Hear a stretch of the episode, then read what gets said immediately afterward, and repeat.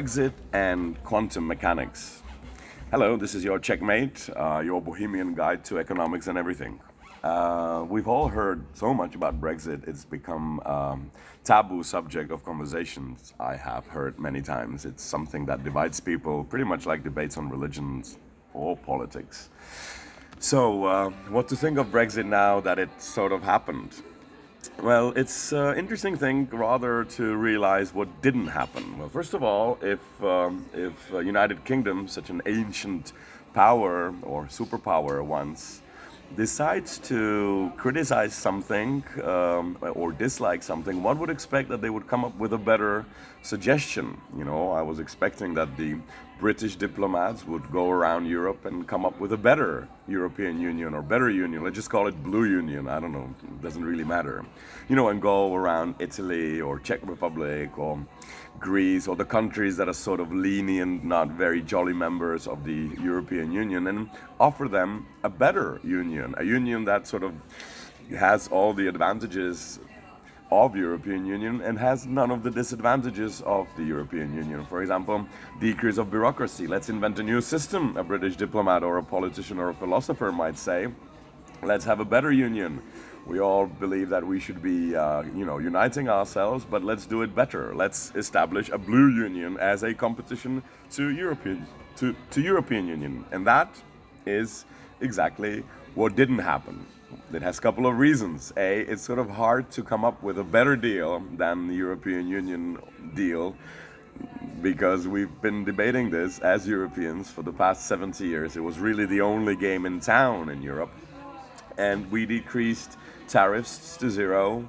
Um, the bureaucracy between Italy and uh, Greece, and between Greece and Finland and, and Spain and Czech Republic and other countries of the European Union is zero. Once you comply with your national bureaucracy, then you can export and import any goods that um, that that have been approved elsewhere in European Union. So point number one. Britons didn't come up with a better alternative. It's uh, it's quite strange. If you don't want to play football, that's fine. Would you rather play tennis or would you rather go and watch TV or would you rather sleep? We didn't hear any uh, alternative. This has been quite typical of the British membership. Uh, they've always wanted exceptions. I always thought that um, a gentleman should behave in a way as to seek rules that are same for everyone, not rules that he tries to uh, have applied for everybody else, but seek exceptions to, to himself. So anyway, that's point number one. Uh, no better alternative has even been suggested, and I bet it didn't really cross many commentators' minds. In fact, I haven't read a single article or heard a single story where, okay, we don't like the EU, we'd like to propose a better union um, of whatever characteristics. It's something that didn't even enter our fantasy, so to speak. Uh, point number two is to see how difficult the departure was. I mean, of course, this is in a way clash of direct democracy with um, uh, representative democracy. Uh, but that's, I think, a topic for another podcast. Today, I want to focus on uh, the Schrödinger state of Britain leaving the uh, EU. We are now talking uh, at the beginning of February 2020, and Britain has formally left the EU, or symbolically, or diplomatically, if you will. But you know that the rules of engagement, so to speak, are the same. So Britain has sort of left, but not really. It looks like they've left, but then again, it doesn't look like they've left. Now, we have a situation like that. Um, it's called juxtaposition, or uh, in physics, in quantum physics, this is something that uh, describes the behavior of light a light can be both particle and a wave.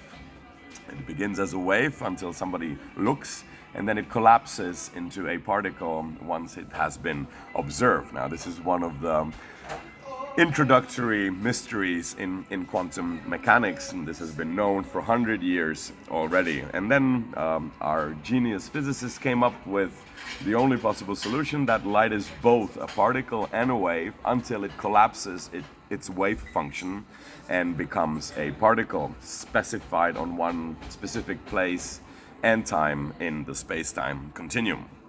Now, it seems to me that Britain has ended up in sort of a Schrödinger membership. Now, Schrödinger, uh, you might heard of, he came up with the idea of a Schrödinger cat, a cat that is both alive and dead, depends on where you're looking for or who is observing.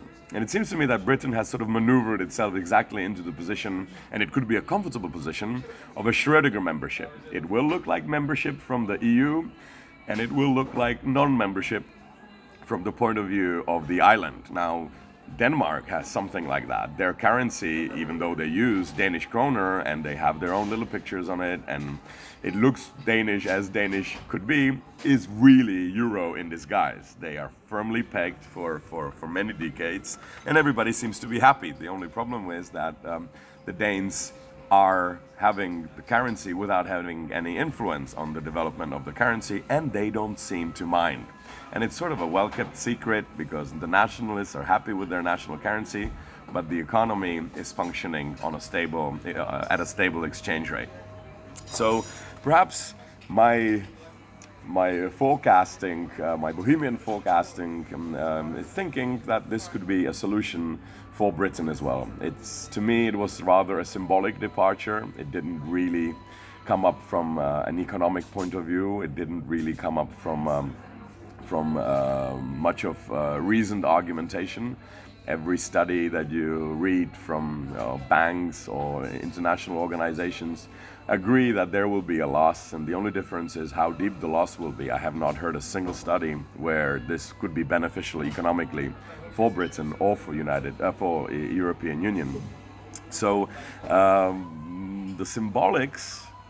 Uh, which are very important, could be well satisfied by Britain not being a member of the EU, while markets and the economy and trading and perhaps even travel could go uh, undisturbed under the um, secret auspices of the uh, single market and customs union and, and other um, things that we have laboriously put together uh, over the 70 past years in a way that everybody, every member had a veto right. So, uh, yeah, welcome to a Schrödinger membership, Great Britain. This has been your checkmate.